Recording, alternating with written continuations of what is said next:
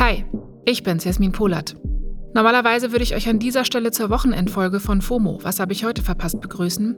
Heute ist aber der 19. Februar 2022 und deswegen sage ich Hallo und herzlich willkommen zu dieser Spezialfolge. Triggerwarnung, in dieser Folge geht es um Gewalt, Mord und Rassismus. Bitte passt beim Hören auf euch auf. Vor genau zwei Jahren hat ein Rechtsterrorist im hessischen Hanau neun junge Menschen getötet. Im Anschluss seine Mutter und sich selbst.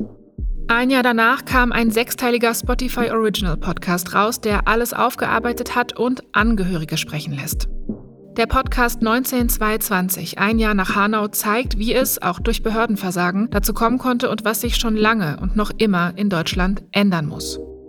Wir verlinken euch 19220 nochmal in den Show Notes, dann könnt ihr alle Folgen nachhören. Der Podcast ist leider auch immer noch aktuell, unter anderem weil die Angehörigen weiterhin auf lückenlose Aufklärung und Konsequenzen warten, auch auf politischer Ebene. Deswegen übergebe ich zum heutigen Jahrestag das Wort an die KollegInnen von 19220. Host ist, wie in den Folgen zuvor, die Journalistin Sham Jaff und in dieser Spezialfolge schaut sich Sham an, was seit Erscheinen des Podcasts passiert ist. Sie war bei öffentlichen Sitzungen des Untersuchungsausschusses in Wiesbaden und sie überlässt heute den Angehörigen das Wort. Und ich mache das jetzt auch. Danke, Scham. Danke euch fürs Hören.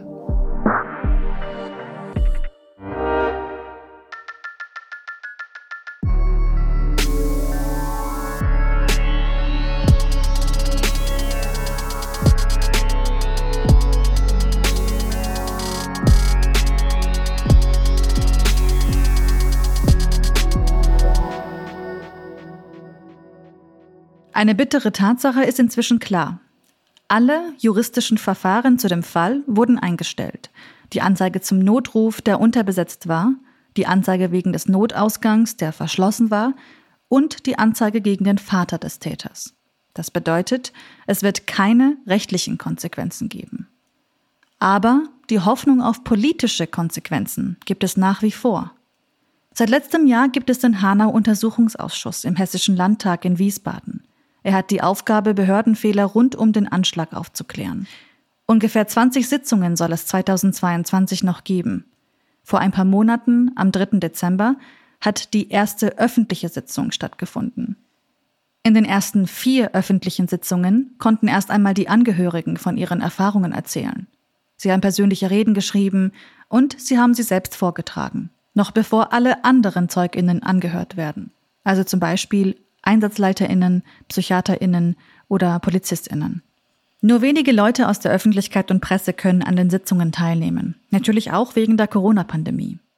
Wir waren bisher bei zwei Sitzungen dabei und wollen euch heute einen Einblick in die Reden von drei Familienangehörigen geben, die seit Dezember ihre Forderungen nochmals vorgetragen haben.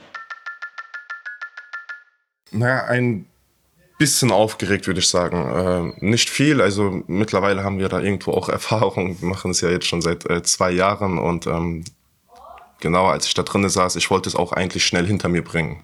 Das ist Said Idris Hashemi. Den habt ihr in diesem Podcast schon mehrmals gehört. Er war am Abend des 19. Februars selbst in der Arena Bar, wurde angeschossen und hat überlebt. Sein Bruder, Said Nisar Hashemi, wurde an dem Abend getötet. Idris hat am 20. Dezember im Hanau Untersuchungsausschuss ausgesagt. Wir haben ja Anzeigen gestellt gehabt, es sind Ermittlungen äh, eingeleitet worden und äh, da ist aber auch nichts bei rumgekommen. Deswegen ist das jetzt, äh, also dieser Untersuchungsausschuss sozusagen der letzte Punkt, die letzte Instanz, wo wir wirklich alles auf den Tisch bringen können, wo dann auch äh, schlussendlich dann äh, Konsequenzen daraus gezogen werden können. Der Tag seiner Aussage beginnt schon früh in Wiesbaden ich weiß noch, dass ich ohne Schlaf dann äh, Richtung äh, Landtag gelaufen bin. Und zwar dann für mich so wie im Film. Ich bin so gerade da angekommen, so 30, 40 Meter davor. Die, es war alles voller Reporter, voller Menschen. Und die haben dann auf einmal gesehen, dass ich gerade komme. Und du siehst auf einmal nur noch, wie Leute mit Kameras und hin und her auf dich losrennen. Und du hast noch die Nacht durchgemacht und du bist noch, äh, versuchst noch auf dein Leben gerade klarzukommen und äh, die kommen schon zu dir und die wollen Interviews haben und keine Ahnung was und du versuchst da ein Interview zu geben, währenddessen versuchst du mit jemand anderem zu reden und ähm, bis es dann endlich äh, so weit ist, dass du reingehst. Genau, habe mich hingesetzt, habe dann angefangen, mich erstmal vorgestellt, bisschen was zur Familiengeschichte erzählt und dann habe ich angefangen gehabt, über die Tat nachzusprechen, wie es aus meiner Sicht mir vorkam. Und äh, genau, dann bin ich zum Gutachten gekommen, was ich dann präsentiert habe. Und ähm, das war es dann im Grunde genommen. Und dann haben die Fragen angefangen. Es gab dann drei Fragerunden. Also einmal ging es dann durch jede Partei, angefangen von der größten bis dann zur kleinsten. Und äh, dann war so eine zehnminütige Pause gewesen. Und dann kam die zweite Fragerunde und äh, dann wieder zehn Minuten Pause und dann kam die dritte Fragerunde. Im Ausschuss sitzen 15 PolitikerInnen aus CDU, SPD, Grünen, FDP, AfD und Die Linke. Nach den Aussagen können sie in genau dieser Reihenfolge Fragen stellen. Alle gut reagiert gehabt, muss ich äh, ehrlich sagen. Ich meine, äh, die haben dann auch bei den Fragerunden, haben die alle ihr äh, Mitleid auch, auch äh, ausgesprochen gehabt und äh, haben auch Bewunderung ausgesprochen. Und äh, also die hatten auch Respekt, definitiv. Für die Angehörigen ist dieser Untersuchungsausschuss auch deshalb wichtig, weil ihnen von politisch Verantwortlichen zugehört wird, weil sie dafür kämpfen, dass jemand die Verantwortung übernimmt oder wenigstens etwas dafür tut, dass so etwas nicht nochmal passiert. Die Punkte, die jetzt im Untersuchungsausschuss vorgelegt werden, die sind uns ja schon seit ähm, knapp also ein paar Monate nach der Tat wussten wir ja schon, was alles schiefgelaufen ist und was Sache war. Und ähm, da hatten wir auch schon äh, Kontakt mit den Politikern gehabt und äh, mit Leuten, die eigentlich verantwortlich sind für manche Sachen. Und da haben wir das alles äh, äh, denen erzählt gehabt und äh, auch vorgebracht. Aber da sind kam es uns so vor, als ob wir immer gegen eine Wand sprechen würden. Also es gab niemanden, der wirklich gesagt hat, ich übernehme jetzt die Verantwortung dafür. Da ist Scheiße gebaut worden, der sich mal entschuldigt und sagt, ähm, ja, da wir haben Verbesserungsvorschläge, das und das ist schiefgelaufen und in Zukunft werden wir darauf achten, dass das nicht mehr schief läuft. All die Punkte, die Idris und die anderen vortragen, wie in der Tatnacht mit den Angehörigen umgegangen wird, wie der Täter vorab auf sich aufmerksam macht oder wie die Obduktionen ablaufen. Das ist alles öffentlich bekannt. Darüber haben wir in den ersten sechs Episoden dieses Podcasts ausführlich gesprochen. Eine Sache aus Idris Vortrag im Untersuchungsausschuss ist allerdings neu. Und darüber haben wir im Podcast noch nicht gesprochen. Denn Idris hat ein neues Gutachten dabei. Also das Gutachten äh, erstellt hat äh, Forensic Architecta. Das ist äh, ein Team äh, aus London, die haben eine Zweigstelle hier in Berlin. Die haben wir beauftragt gehabt, äh, nochmal ein Gutachten zu erstellen, was äh, in der Tat nach der Arena Bar passiert ist. Zur Erinnerung. Die Notausgangstür in der Arena Bar ist verschlossen, weswegen sich Idris, sein Bruder Said Nessar, Hamza und die anderen in einer Sackgasse befinden, als der Täter die Bar betritt. Ein paar der Angehörigen stellen deswegen Anzeige. Die Ermittlungen werden jedoch eingestellt. Die haben alles komplett rekonstruiert gehabt, alles genau wie es passiert ist, wann der Täter ankam, wann er in die äh, Arena Bar reingelaufen ist, äh, welche Minute, welche Sekunde, sogar bis zur Millisekunde haben die gerechnet gehabt, wann er im Kiosk war, wann er vom Kiosk rauskam, in die Arena Bar reinkam und äh, von den Kameraaufnahmen haben die auch unser Verhalten komplett äh, rekonstruiert gehabt, wie wir gelaufen sind, unsere Laufwege. Forensic Architecture ist eine internationale Rechercheagentur. Sie rekonstruieren oft Verbrechen wie die vom 19. Februar 2020. Mit 3D-Animationen oder digitalen Architekturmodellen hat Forensic Architecture bereits einige Verbrechen gelöst. Das war ja so, als der Täter reinkam und äh, wir ihn gesehen haben. Ich war ja die erste Person gewesen, die ihn gesehen hat, wie er reingelaufen ist. Da äh, sind wir direkt umgedreht und Richtung äh, nach hinten gelaufen in der Bar, äh, sozusagen zur Sackgasse. Und äh, Forensic Architecta hat dann einfach nur diese Laufwege, wie wir nach hinten zur Bar gelaufen sind, mit der exakt selben Geschwindigkeit einfach gespiegelt zu anderen Richtungen, wenn wir zum äh, Notausgang gelaufen wären. Und ähm, die haben da äh, wirklich alle mögliche Sachen auch mit reingerechnet gehabt, wie wenn wir, äh, wenn wir Richtung Notausgang gelaufen wären, uns gegenseitig äh, behindert hätten, vielleicht auf dem Weg und so weiter. Das ist alles in diese Rechnung mit reingelaufen und die sind zu dem Entschluss gekommen, wenn die Notausgangstür offen wäre, dann hätte es jeder geschafft, da rauszurennen. Als die Staatsanwaltschaft Hanau das Verfahren einstellt, schreibt sie in der Pressemitteilung, es könne nicht mit hinreichender Sicherheit davon ausgegangen werden, dass zweien der Opfer, Zitat, durch einen unverschlossenen Notausgang die Flucht geglückt wäre, wenn sie zu diesem anstelle in Richtung des Lagerraums geflüchtet wären. Das ist nur einer der Sachverhalte, die jetzt im Untersuchungsausschuss liegen. Also wirklich, ich habe äh, eine Riesenlast ist von meinen Schultern gefallen. Ich war wirklich äh, sehr, sehr froh. Als ich da rauskam, musste ich dann wieder ein ähm, paar Interviews geben. Aber nachdem ähm, ich dann, war ich dann ruhig gewesen. Ich wusste, ich habe es hinbekommen. Es hat alles so geklappt, wie ich mir das vorgestellt habe. Und ich war einfach glücklich. Wir machen es ja für irgendetwas. Weißt du, es ist ja nicht so, dass wir das umsonst machen. Wir äh, kämpfen ja für die Aufklärung, für die Konsequenzen und auch äh, vor allem, dass es nicht in Vergessenheit gerät. Ähm, deswegen, da liegt so, denke ich, auch die Motivation, äh, warum man das macht.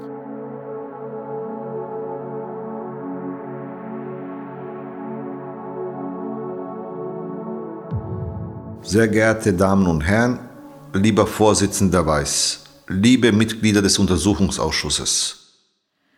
Armin Kurtovic spricht am 20. Dezember 2021 vor dem Hanau-Untersuchungsausschuss direkt nach Idris. Er ist der Vater von Hamza Kurtovic. Lassen Sie mich zunächst sagen, dass ich dankbar dafür bin, vor diesem Untersuchungsausschuss auszusagen. Man sagt, das Parlament ist das Herz der Demokratie die Volksvertretung. So jedenfalls habe ich es in der Schule in einem Land gelernt, wo ich geboren und aufgewachsen bin. Und deshalb hoffe ich, dass dieser Untersuchungsausschuss und dieser hessische Landtag als Vertretung des Volkes nicht zunächst seine Aufgabe darin sieht, die Fehler der Regierung zu verteidigen, sondern dem Volk zu dienen und der Aufklärung von schweren Fehlern über die ich hier berichten muss. Als jemand, der im Freistaat Bayern geboren und groß geworden ist, der sozusagen einen bayerischen Migrationshintergrund hat, weiß ich um die Unterschiede zwischen Bayern und Hessen ganz gut. Eine solche Art und Weise des Umgangs mit einer solchen Katastrophe wäre in Bayern nicht vorstellbar. Ich habe immer die Bundesrepublik Deutschland als Demokratie und als Rechtsstaat gesehen. Ich habe mich immer mit Stolz, mit meiner Herkunft und dem deutschen Rechtsstaat identifiziert. Aber vieles ist anders in Hessen. Auch das ist mir durch die vielen Gespräche klar geworden. Eine der politischen Aufgaben ist, dass wir herausfinden, warum es hier bei uns in Hessen so anders ist warum es vielleicht so anders geworden ist und was und wer dafür verantwortlich sind, dass es so anders geworden ist. Denn nie in meinem Leben hätte ich mir vorstellen können, dass ein Anschlag wie der vom 19. Februar 2020 in Hanau hier in Hessen von einzelnen politisch Verantwortlichen so gehandhabt werden könnte, wie wir es erleben mussten. Als Bürger der Bundesrepublik Deutschland, dem Recht und Ordnung ganz persönlich wichtig sind, habe ich vieles unternommen, um die zuständigen Verantwortlichen hier in Hessen auf Missstände aufmerksam zu machen, um Untersuchung und Ermittlung zu bitten und vor allem alles dafür zu tun, dass sich so etwas wie am 19. Februar nie mehr wiederholen kann. Und wenn ich heute hier aussage, dann tue ich dies in aller Offenheit und in aller Klarheit, weil ich 22 Monate nach dem schrecklichen Anschlag noch immer dafür kämpfe, dass aufgeklärt und nicht abgewickelt wird. Wenn man Missstände abstellen will, ist es falscher Stil, sie zu ignorieren. Ich weiß, dass es in der Politik oft darum ankommt, die eigene Mannschaft zu schützen. Ich verstehe das sogar, bis zu einem bestimmten Punkt. Was ich aber nicht verstehe, ist, dass einzelne Verantwortliche in der hessischen Politik mehr oder fast ausschließlich darauf aus sind, die eigene Mannschaft oder die eigenen Spitzenleute zu schützen. Meine Damen und Herren, ich möchte jeden einzelnen von Ihnen fragen, möchten Sie von einer Dienststelle der hessischen Polizei nach dem schrecklichen Mord an Ihrem Kind erfahren, dass Ihrem Anwalt gesagt wird, es ginge Ihnen nur ums Geld. Denen, die solche widerwärtigen, und sie sind wirklich widerwärtig, Verleumdungen verbreiten, denen möchte ich eine kurze Mitteilung machen. Ein Menschenleben ist in Deutschland nach letzten Urteilen der Entschädigung 17.500 Euro wert. Hamza Kurtovics Familie hat die Strafanzeige wegen des verschlossenen Notausgangs in der Arena Bar gestellt. Das Gutachten von Forensic Architecture war auch für ihn ein wichtiger Teil in seiner Rede. Bitte machen Sie die Augen zu und zählen Sie bis neun.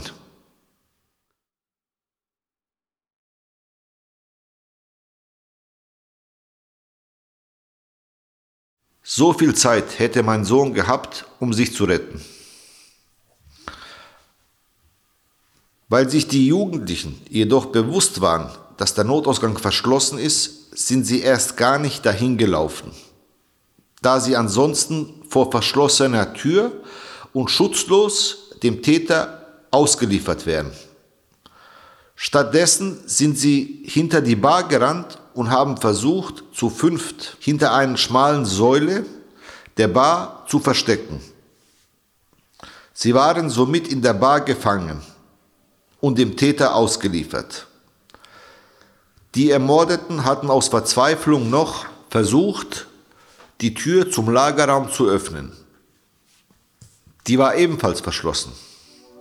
Eine Tür, die wie der Name Notausgang schon sagt, in der Not Leben retten soll, hat dazu geführt, dass der Täter seine geplante Tat vollständig durchführen konnte.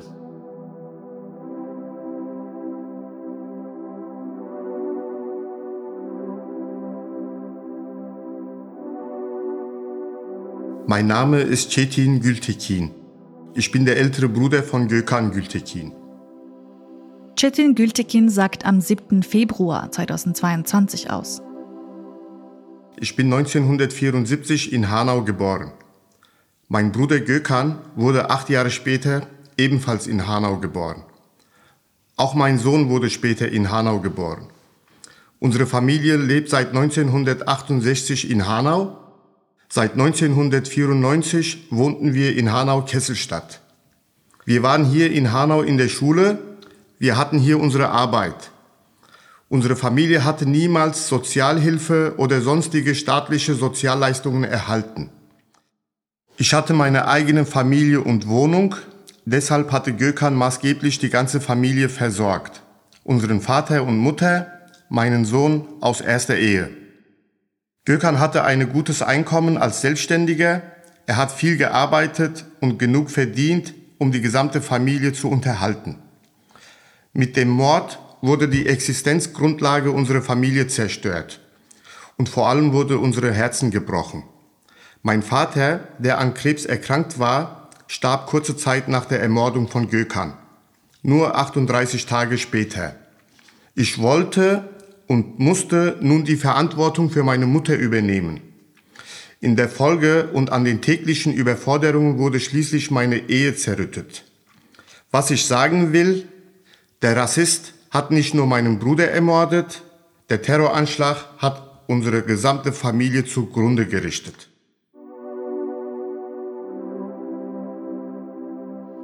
Çetin berichtet in seiner Rede über die Tatnacht, wie sie über den Tod von Göckern informiert wurden, wie die Obduktion ablief, wie mit ihnen umgegangen wurde. In Episode 3 könnt ihr das nochmal nachhören.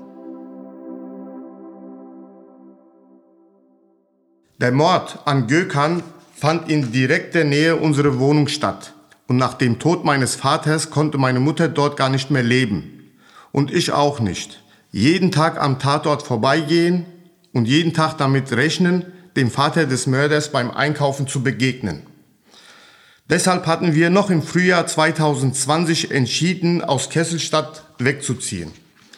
Doch wie sollten wir eine Wohnung finden, die wir auch bezahlen können? Denn unsere Miete in Kesselstadt war günstig. Jede neue Wohnung in oder nahe der Innenstadt von Hanau würde das Doppelte kosten.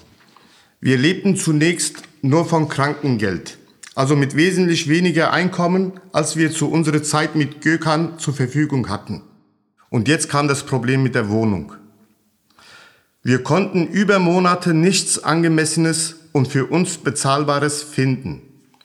Und wir mussten deshalb schon sehr viel länger bleiben, als wir wollten und eigentlich konnten. Meine Mutter ging es in der alten Wohnung immer schlechter. Von staatlicher Seite gibt es für solch eine Situation nichts. Es gibt keine Stelle bei den Behörden, die helfen würden bei Folgeschäden von rassistischen Terroranschlägen. Mit der Initiative 19. Februar haben wir über Social Media sogar einen öffentlichen Aufruf für eine Wohnung gestartet. Schließlich haben wir im Oktober 2020 endlich eine Wohnung gefunden, die wir aber nicht alleine hätten finanzieren können. Alle unsere Versuche von Land oder Bund eine Unterstützung zu bekommen scheiterten, weil es für so etwas keine Regelung gibt. Schließlich konnten wir die Stadt Hanau überzeugen, zumindest für ein Jahr die Mietdifferenz zwischen der alten Wohnung in Kesselstadt und der neuen Wohnung zu decken. Das war natürlich keine Selbstverständlichkeit und ich danke dafür dem Oberbürgermeister Kaminski. Aber warum muss ich überhaupt in eine solche Situation kommen? Zum Bittsteller zu werden für eine andere Wohnung, damit meine Mutter überleben kann, weil ein Rassist uns alles genommen hat. Wie kann es sein, dass es keinerlei staatliche Strukturen gibt, die in solch eine Situation unbürokratisch unterstützen? Gab es bei Polizei ein Konzept, wie mit Angehörigen von Opfern umzugehen wäre? folgte das Vorgehen in der Halle und der Umgang dort mit dem kalten Verlesen der Liste der Toten einen Notfallplan? Wenn ja, wenn das ein Plan oder Konzept war, dann ist dies jedenfalls gründlich schiefgegangen. Statt Leid zu lindern und zu beruhigen und wie versprochen zu informieren, wurden Spannungen und Stress gesteigert. Oder gab es gar kein Konzept und alles wurde ganz hastig improvisiert. Ich nehme an letzteres. Und wenn es so ist, warum kann es nicht zugegeben werden? Ist es so schwer, sich dafür zu entschuldigen, dass alle überfordert waren und alles Mögliche nicht funktioniert hat? Für die Tatnacht ließe sich dann einiges besser nachvollziehen. Unverzeihlich bleiben allerdings die Tage danach, wie es möglich ist, dass sich niemand in der Verpflichtung und Verantwortung gesehen hat, uns die Angehörigen der Opfer umfassend zu informieren und zu erklären, wo die Leichen hingebracht wurden, was nun weiter passieren wird. Dass unsere Familie, und das war ja so ähnlich oder noch schlimmer bei den anderen Opferfamilien, über fünf Tage in Ungewissen gehalten wurde. Das bleibt für mich unbegreiflich. Keine Informationen, keine klare Ansprechperson, keine Erklärung und keine Vermittlung. Informiert und zugegeben wird nur, was zu offensichtlich geworden ist und nicht mehr abgestritten werden kann. Ansonsten alles abstreiten oder vertuschen oder so tun, als wenn alles bestens gelaufen wäre. Hat sich jemals jemand für den unwürdigen Umgang mit den Überlebenden und Angehörigen entschuldigt? Hätte jemals jemand aus den Behörden und der Polizei über die Nichterreichbarkeit des Notrufs gesprochen? Hätte irgendjemand zum verschlossenen Notausgang ermittelt? Wer würde nachforschen zu den Waffenerlaubnissen für den Täter oder zu den rechtsextremen Essekalern am Täterhaus? Wir selbst mussten das alles thematisieren, wir selbst mussten ermitteln. Wir werden von Journalisten immer wieder gefragt, was wir von Untersuchungsausschuss erwarten, ob wir darin eine Chance auf Aufklärung sehen. Ich würde diese Frage gerne an Sie weitergeben. Wollen Sie nicht die Chance nutzen und zeigen, dass es höchste Zeit ist für eine kritische Aufarbeitung dessen, was in Hanau passiert ist? Dass Sie alles versuchen, diesen Kreislauf von Nichtinformation und Vertuschung endlich zu durchbrechen.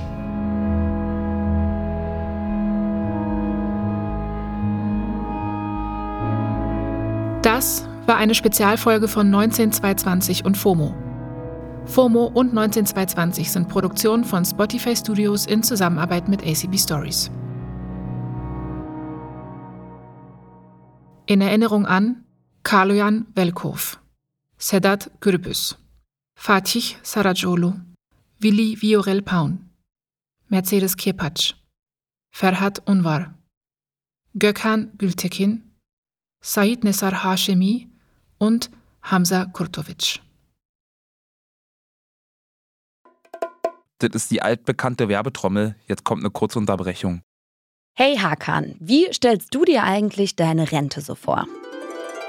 Oh, also erstmal gottlos ausschlafen, dann Cappuccino machen an der Siebträgermaschine, mit dem Cappuccino dann zum Fenster, Fenster aufmachen, in den Garten gucken, Kaffee genießen beim Ausblick auf die reifen Tomaten, dann mache ich einen Spaziergang durch meinen Garten, guck so, wie alles schön gereift ist, dann gehe ich in den Jacuzzi, mache mir schönen Champagner auf.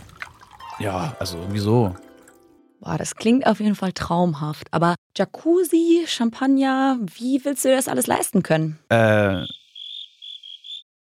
Tatsächlich ist in jüngeren Generationen jetzt schon klar, dass die staatliche Rente für sie nicht reichen wird. Aber ich zum Beispiel weiß auch gar nicht so richtig, was ich jetzt schon tun könnte, um für mein Alter vorzusorgen. dafür gibt's natürlich Unterstützung. Unser Werbepartner Clark hilft euch, mehr aus eurer Rente rauszuholen. Die bieten unverbindliche Vergleiche verschiedener Altersvorsorgen an und gestalten euch ein persönliches Angebot, das genau zu euren Bedürfnissen passt. Außerdem könnt ihr mit Clark auch alle eure Versicherungen managen. Also ihr könnt die Versicherungen, die ihr schon habt, da hochladen und somit den Überblick bewahren. Wenn ihr euch jetzt anmeldet und zwei Versicherungen hochladet, also zum Beispiel eure Hausrat- und eure Fahrradversicherung, dann bekommt ihr einen 30 Euro Shopping-Gutschein geschenkt. Euer Code für den Gutschein ist FOMO24. FOMO natürlich groß geschrieben. Den Link findet ihr auch in den Shownotes. So, und ich gehe jetzt mal meinen Jacuzzi planen. Werbung Ende.